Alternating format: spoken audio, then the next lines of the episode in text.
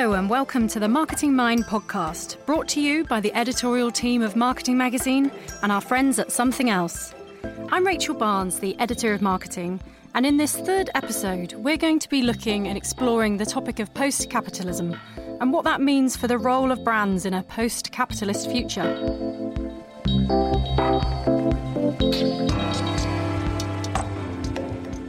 Our guests this month are Rebecca Coleman, features editor of marketing, and also co presenter of Radio 4's Future Proofing, Leo Johnson. Hello to you both. Hello. Hello. Hello.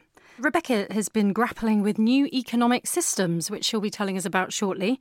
And Leo, you're particularly interested in the idea that sustainability can be a good model for business. Is that right? Yeah, that is a dream.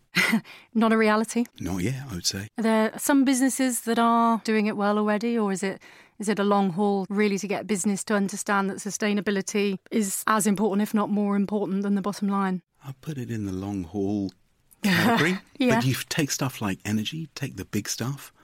You know, you could see that we're tantalizingly close to some tipping points. Yeah. You know, if you take fossil fuels with a $5.3 trillion subsidy, that subsidy disappears the moment you have technologies, that renewable technologies that are approach cost parity. Suddenly, that, that subsidy, it's politically possible to get rid of it. And the moment you see that subsidy is the moment you'll see renewables just leap out of the starting blocks. And there's one estimate that by 2020, 80% of the world's population is going to be living in places where renewables are below cost parity with fossil fuels. Wow. So, you know, we are by no means there, but you can kind of see Yeah. some of the sunshine behind the clouds on this stuff. Yeah. So we're, we're on the path. The journey is just beginning. A possible rosy future exists. Yeah, yeah. Well, post capitalism is the theme of uh, this month's marketing magazine, which is out now. And uh, Rebecca, you, you spoke to Paul Mason, Channel 4's economics editor. Can you explain a bit about, about the conversation? Yeah, well, I wanted to have a, a chat with him because I was reading his book, Post Capitalism A Guide to Our Future. Wow, yes. Yes. Um, and in it, he proposes a new economic system uh, which he believes has the potential to create a more socially just and environmentally sustainable way of living. This is because, uh, in his theory, we are moving uh, from an era of scarcity of physical goods, which obviously traditional capitalism is based on, Yeah. to an era where we have an abundance of information goods. And that really, really forces a revolutionary reassessment of what we mean by value and worth, and also what the role of brands and marketing is in this mm. post capitalist future. Why are we talking about this now? Why is it an issue now? Is you know, is has it been on the agenda for, for economists for decades, or you know, are we are we a long way off? Is it is there a real moment right now for post capitalism? I think essentially we're talking about this now because we're at a tipping point where the digital revolution is really coming of age, um, and any ties to old systems and way of doing things are starting to seem very irrelevant and archaic, especially to young people. People are developing these new paradigms for the way they want to live, work, and play, uh, which is in line with the tech they're using. And I think brands just really need to keep up with that. Leo, what's your what's your take on post capitalism? I mean, is is that even a word that sort of sits in your lexicon? Does Paul Mason's version of it, or or any other version? I think we're in pre capitalism. Pre capitalism, right? You know, I think we've had, uh, you know, a, a, a model of capitalism based on the the tenets of mass production. Yeah. And, you know, capital has been concentrated into the hands of a, a limited number of people, and other people have been down the value chain and, you know, and making do. And the question is, what happens next? Is it going to be hyper concentration, which is, you know, the model where you have these very limited number of companies that just own the platforms, and these are Yeah. giant data harvesting platforms. So sort of Google or Facebook, whoever that may be. And we are the product, and we are the commodity whose data is mined. That we're, you know, we're digital slurry in the supply chain of big data, and there are, you know, we're eking our way through some sort of subsistence economy by renting out whatever assets we've got. Yeah. That's one model of hyper capitalism. And I think there's another model which you mm-hmm. could also call a hyper capitalism, but it's a distributed, whereas that's an entirely concentrated model. There's a completely distributed model where if you take energy, Yeah. for example, where we've all really got the potential to be producing our own electricity, to be trading our own electricity, where we manage to fight back the rights to our own data, we fight back the rights to our own copyright and we can be rewarded for the work we're producing. This is Yeah. what Chesterton would refer to as the distributed form of capitalism, where the means of production has been returned to us with these new. It's the victory of the small. And that's a very different model of capitalism. It's a massively accelerated model of capitalism. I think it's that distributed model that could actually help solve a lot of the problems we've got. And you think that's where we are now? We're, we're entering that phase. We're entering this point of decision. We're leaving behind the sort of pre capitalist, concentrated Fordist model that we had. And we're entering into one of these two hyper capitalist mm-hmm. modes. And we got to decide which of them we're heading to. So it's not just a it's not just a lefty issue. They've been you know prophesying the, the end of uh, capitalism for, for decades. I think it's, you know, it's, it's not left or right. It's Yeah. new versus old. so you very much see it as a reality. It's not it's not a theory. It's not sort of something consigned to books. You know, no, I disagree it right fundamentally with Paul Mason's thesis that we're at the end of capitalism. We're at the beginning of capitalism. we got to choose what it's going to look like. Yeah. Um, I mean, one of the aspects that I think is particularly interesting that actually comes up in Paul Mason's book, but generally, I mean, on marketing, we're writing about it all the time and brands are obsessed with it. It's the sharing economy. And I guess the way that brands can play a part in this sort of new world where people want to have relationships, like you say, it's not just concentration in the few, or it's not just about, you know, there's a pro- there's one product there that does X. You know, now it's got to do X, Y, and Z, and it's got to play a part in life, and it's got to have a purpose. Do you see that brands and companies really have a sort of central role in in the pre-capitalism that you're talking about? I think there's a model where, you know, we're in this zero marginal cost economy where none of us have any income and we make do by flogging whatever assets we've got. You know, call that the sharing economy.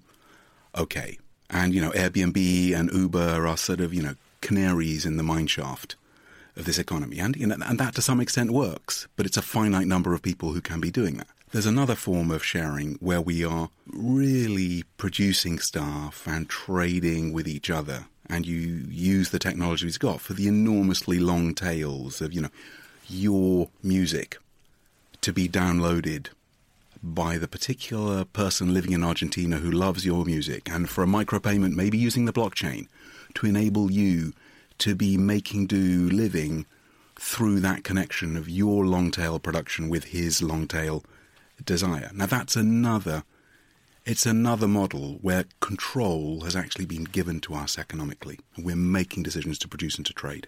So true peer to peer and um, collaborative consumption and open source is, is kind of coming. Not a sort of desperation born barter economy. Where does the you know transaction come into that? You know, is it getting away from that sort of value transaction or monetary transaction as opposed to the dictionary definition of sharing? Yeah, I mean, if you look at the sharing economy right now, you know, it's a it's a massive co-optation of the hmm. notion of some sort of you know gift economy. That's not what's happening.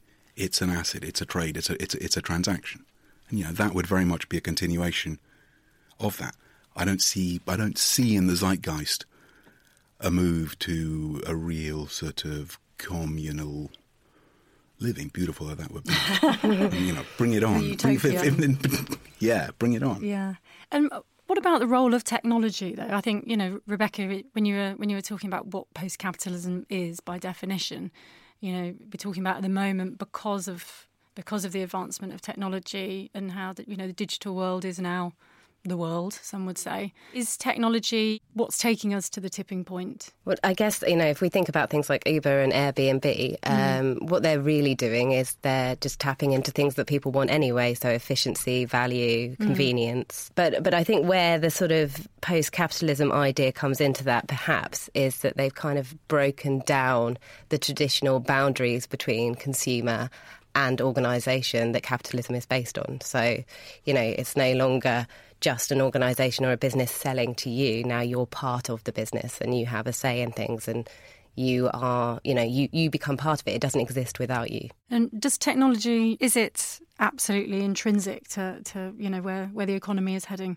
In the, the sort of your vision for the future, Leo, is is technology everything? you know, there's this line from Kentaro Toyama, the former Microsoft research director head, who says technology is not the answer, it's the amplifier of intent. You know, we've fallen into some sort of, I don't know, some slave master relationship with technology. There's some, you know, I've just come from the cafe where there's the bitcoins available from the Satoshi Point ATM. You know, Satoshi has become this messiah. the blockchain is the next, you know, dispenser of the future where we'll just put ourselves in and it will spit out a techno enabled future for us. No. Technology is not everything. Technology is a means for us to help address the problems we face and to live fulfilling lives. And whether we will decide to deploy technology with that intent seems totally up for grabs at the moment. Yeah. Well, Rebecca, you um, you spoke to an economist about the shift that um, post-capitalism, or, or whatever we decide to call it, might actually the impact that will be having on brands. Um, you know, should brands be packing up and, and going home if we're all going to be, you know, renting out our homes and, and giving people lifts in our cars for free? Uh, well, the overwhelming sense I got from speaking to both Paul Mason and um, Eve Poole, who's an economist who's written a book called Capitalism's Toxic Assumptions. Ooh, yes. Yes.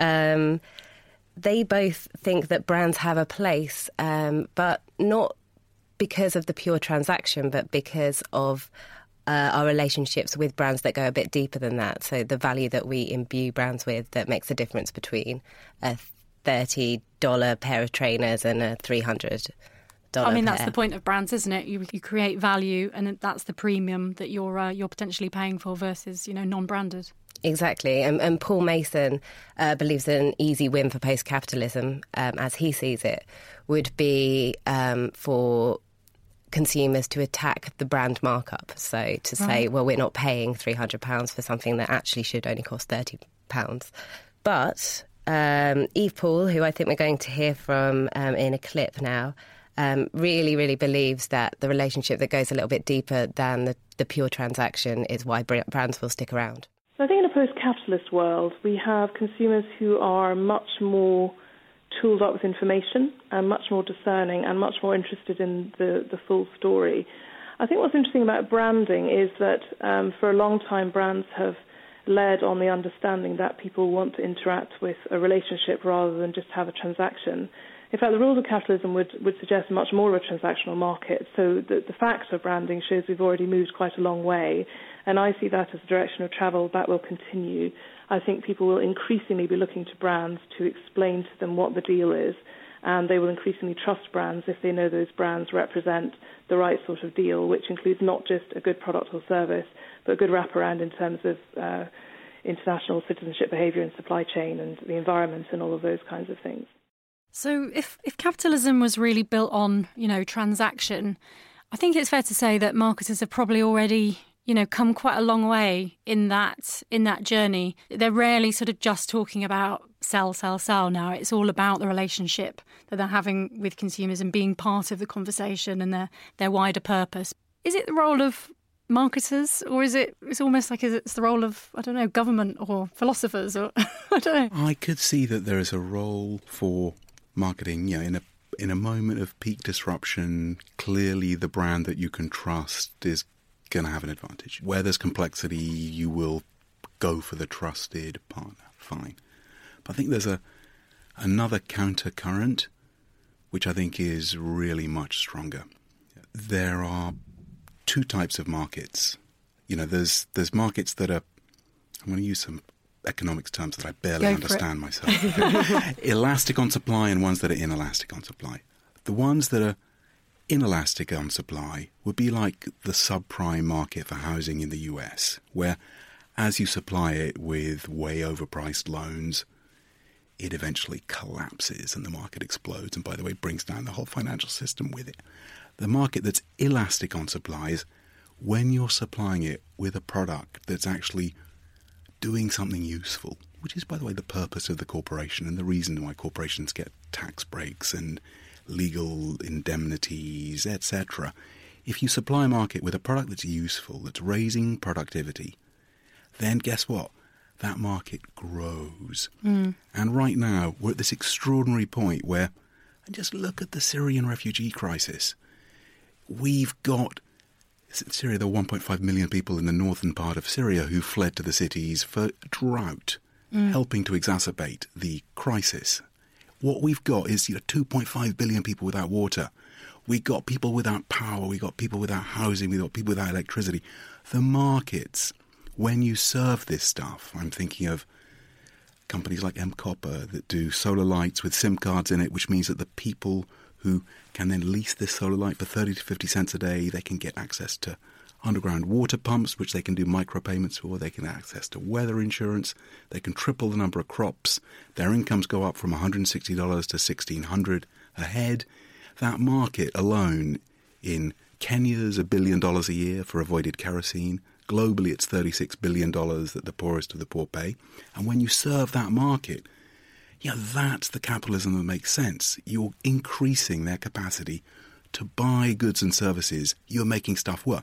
And so, for capitalism really to deliver on its potential, in fact, to have a future, it's going to not be about just manipulating artificial, in quotes, value through the branding of a pair of sneakers, differentiating it 30 from a $300 value, predation from the customer, who are often the poorest of the poor, by the way. Um, capitalism and marketing has got to focus on showing that here is a need, here is a product that can deliver, here is a company that you can trust to do the job of delivering it. So I think there's a real potential for branding, for marketing, to turn itself in the direction of the storms that we're facing yeah. and help address the real challenges we've got. So, like real global issues. I mean, obviously, local issues are important, but these global issues that are changing the world this is the decision we got. Are we going to duck the problems and use tech to insulate from ourselves, or are we going to face them and use tech and all the skills we got to address them?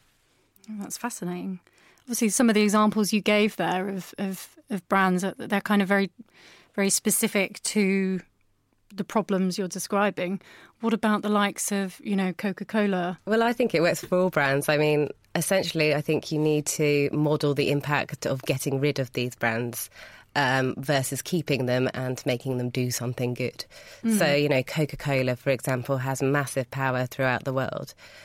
Therefore, they can deploy all of this great stuff. So, you know, they can make the world more sustainable. They can uh, provide water in places that need it. Um, and I think that they can have a much bigger impact on creating a better future than than we could have without them. Yeah, and brands are taking this seriously. HSBC said uh, in in the magazine actually that you know post capitalism as a as a subject and you know just the economy generally comes up in in discussions with the marketing team regularly. And HSBC, you'd think, you know, discussing post-capitalism, that's a, that's a curious one. Yeah, and it's the same with Santander as well, actually. I spoke to the marketing director there and he was saying that he was reading post-capitalism at the moment, so... Oh, right. Yeah, so it's, it's on everyone's minds. It's a big topic, and I imagine especially for financial institutions, actually. Well, it's interesting you say about Santander, actually, because they've got something called um, the Kitty app, which allows, I think, as they describe it, like a network of people who can save their money like via this app, via this platform for a shared purpose, you know, whether it's a holiday or Christmas or whatever. But, you know, they're they're seeing their way, the, the role they can play in the sharing economy. Yeah, I think a lot of brands are thinking about how they can connect people and help people to pool their resources. This is something I spoke to Eve Poole about and why the sharing economy is important to people. I think the other thing we're noticing um, from the sharing economy is that the, the, the, fundamental rule of efficiency in the market is finding uh, kind of its zenith in this information market. So things like Uber and Airbnb and Park at My Place and all these kinds of initiatives are about us trying to get every last ounce of value out of an asset which is lying idle. Um, and that has been called the sharing economy, which makes it sound you know, very friendly and sort of like a bartering system, but is actually increasingly being commercialized um, so that we're not having our car sit outside unused when we could actually get income from lending it out in some way. So I think that's interesting because that's evidence of the market getting more efficient, and I think we'll just see more of that where we won't want to have assets lying idle because that's just not responsible, um, whether they are cars or whether they, it is about free time or um, anything else. And we'll want to be making sure that we can deploy our assets well, given that we appreciate how scarce they are um, these days. Well, it does certainly make sense, doesn't it, in a world where you know the pressure on resources is just ever more intense. That uh, you know we need to shift our focus onto the assets that are lying idle. You know that's sort of looking at efficiency in that respect, and especially from a sustainability point of view. That's just it's common sense, isn't it, Leo? Yeah. yeah. I think there's a lot of. Yeah. I want it to work But I think there are transaction costs that are massive. And, you know, do you want to spend all your time going and moving your toaster up and down the street? Wouldn't you rather lie in bed and watch Breaking Bad? That's very true. I can you give us a break? If really we depend on f- these micro trades to make do, haven't we failed? Haven't we mm. failed? We need the bigger picture rather than sharing toasters. I don't think we should be relegated to this sort of slavery where we have to f- flog flog our granddad's LP collection. We can own stuff. We Yeah. can own stuff. There's got to be ways. There's got to be ways to, to to do this stuff. Of course, there's benefits from the sharing economy, from the assets that are highly cash intensive and that are underutilized, and cars are clearly one of them. But you know, there's, there's got to be a limit on this, no? Well, I, th- I certainly think sharing a toaster, so there's probably a limit on that, isn't there? But I mean, some of the some of What the are you? What, what are you going to share? If you're a big believer in this, what are you? What are I you going to share? share my love. You That's what we got to share. No, no. You your Yeah. Magimix, your two. But what, do you, got- what have you That's got that you're going to true. share? That's I think true. a problem with a lot of these sharing economy apps as well is that they reward the same people that capitalism does uh, in a way because The- the you property have to own property Yeah. to rent it out. So It's, it's when you hear about the kind of the businesses that are about sharing dinners, you know, and I, I'm going to make dinner for you know four people tonight, and so my neighbours can have it. That that's you know that's got some value, isn't it? yeah, that's nice, but it's not. I'm not going to do that. It's not all friendly. I think that's what we have to realise. Hmm. Um, but that also makes it quite a rich place for brands to play a big part. Especially, I mean, the car industry are already starting to do that. So Yeah, BMW actually. That's Yeah. with um, Yeah. Drive Now. That's, exactly. I you mean, know, and again, BMW, you know, massive global corporate brand, but it's you know it's quite quick off the mark. See that you know things are changing, and you know people like you say want to own things. They want to own their car, but the problems of too many cars on the road and being stuck in traffic that can actually be overcome if people give up their seat. With cars, again, I love Uber. Yeah. I know it's. I know it's uncool to say that, but I love because I ah, love meeting okay. the. I love meeting the drivers. Yeah. This fantastic guy Mohammed from Oman last night, coming back from Chiswick. Brilliant conversation. He f- made my day. Oh, that's wonderful. That's wonderful. I mean, Uber obviously was, you know, born out of the sharing economy by whatever definition you go by. It was actually BMW, I think, who did say that, you know, no longer can any brand just be seen as a, you know, a retailer or a manufacturer. Whatever brand you are, you need to be looking at how to become a service provider of sorts. Now, how easy is that if you're, you know, if you're a dog food brand or a, a toothpaste brand? What, what what can you be doing to, to play your part? I don't know. It's difficult because with the car industry, it's kind of quite easy to see. Um, you know, car, buying a car and car ownership were once quite a fetishized kind of process, but it's just not the case anymore. Um, and people are placing, you know, the idea of access over ownership with things like cars. Yes, dog food a little bit more tricky. Consumables generally a little bit more tricky, but I guess you have to be looking at what you can provide as a brand that is free or low cost, Yeah. um, and also how you can connect people to each other. And I suppose Um, a relationship with your with your pet, you know, you for some people it doesn't get more emotional than that. So. Exactly. And for a dog brand, that might mean a dog food brand, sorry. Um, for a dog food brand, that might mean that you uh, create a sharing economy thing that's a bit like borrow my doggy. You know, something that is yeah. relevant to your brand and to your purpose, and, and you can be credible in that space, but it's a kind of sidestep. I don't really think that categories can exist anymore in, in a post capitalist or whatever we're calling it world. It's going to be a massive challenge for marketers, isn't it? Because really, it is a fundamental shift in exactly, you know, just what the role of a marketing director is. Yeah, well, when I spoke to Eve Poole, um, she was telling me what she thinks the future for the role of the marketer is, and it's something that she actually thinks is going to be really exciting. So what does this mean for the role of the marketer? Well, I think it's fascinating because I think already social media has totally thrown this wide open. So where the very old-fashioned idea used to be about long driving long-term sales and about controlling and managing the brand, we've just lost control of the brand now. It's very much in the public domain, and uh, we need to respond well to how people challenge our brands, inhabit them, move them on, change them. So I think the marketeer in the future will be the centre of a, a vast hub of information and social interaction, trying to understand how people are interpreting the brand, how people are responding positively to the brand, but also how people are experiencing the brand negatively.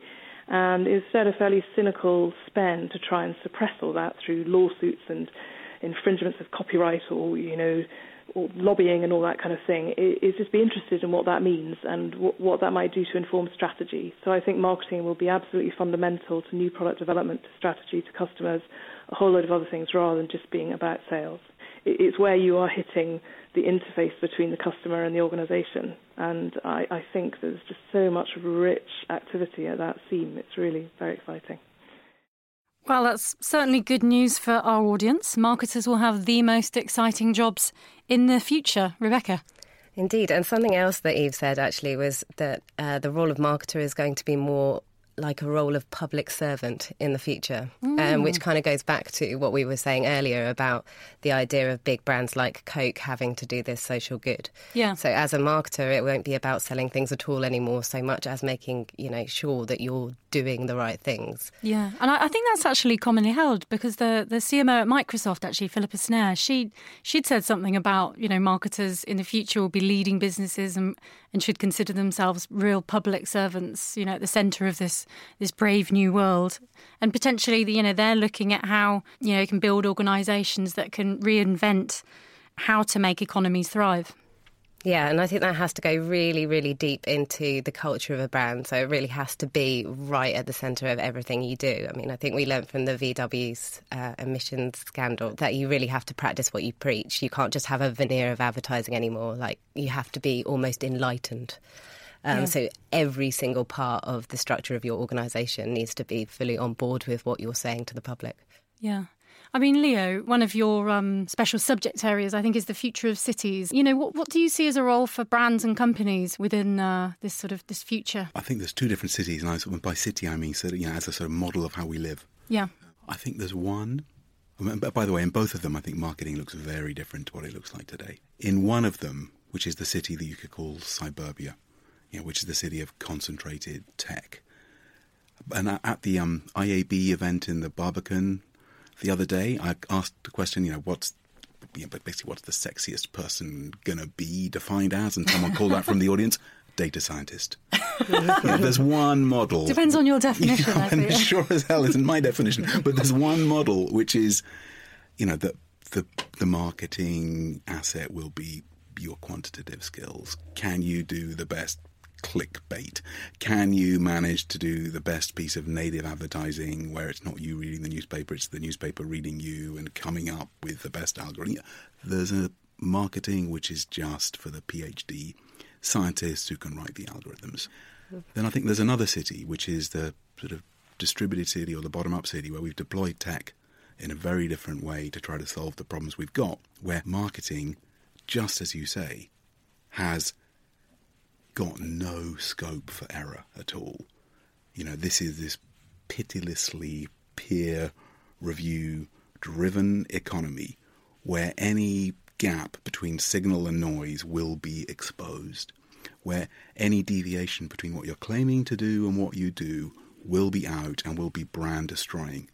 And the job of marketing is to identify what the needs are, identify who the partners are who can help you deliver on that, sell your institution as a value added player in addressing that market, and then be documenting, be showing what you are delivering. It's really, in a way, quite old fashioned. It's a return to, you know, Henry Ford style advertising where you talk about what your product does in terms of benefits. And this mm. will, of course, be for the user and a broader set of social and economic and environmental benefits, but it's quantifiable, it's measured, it's fact based.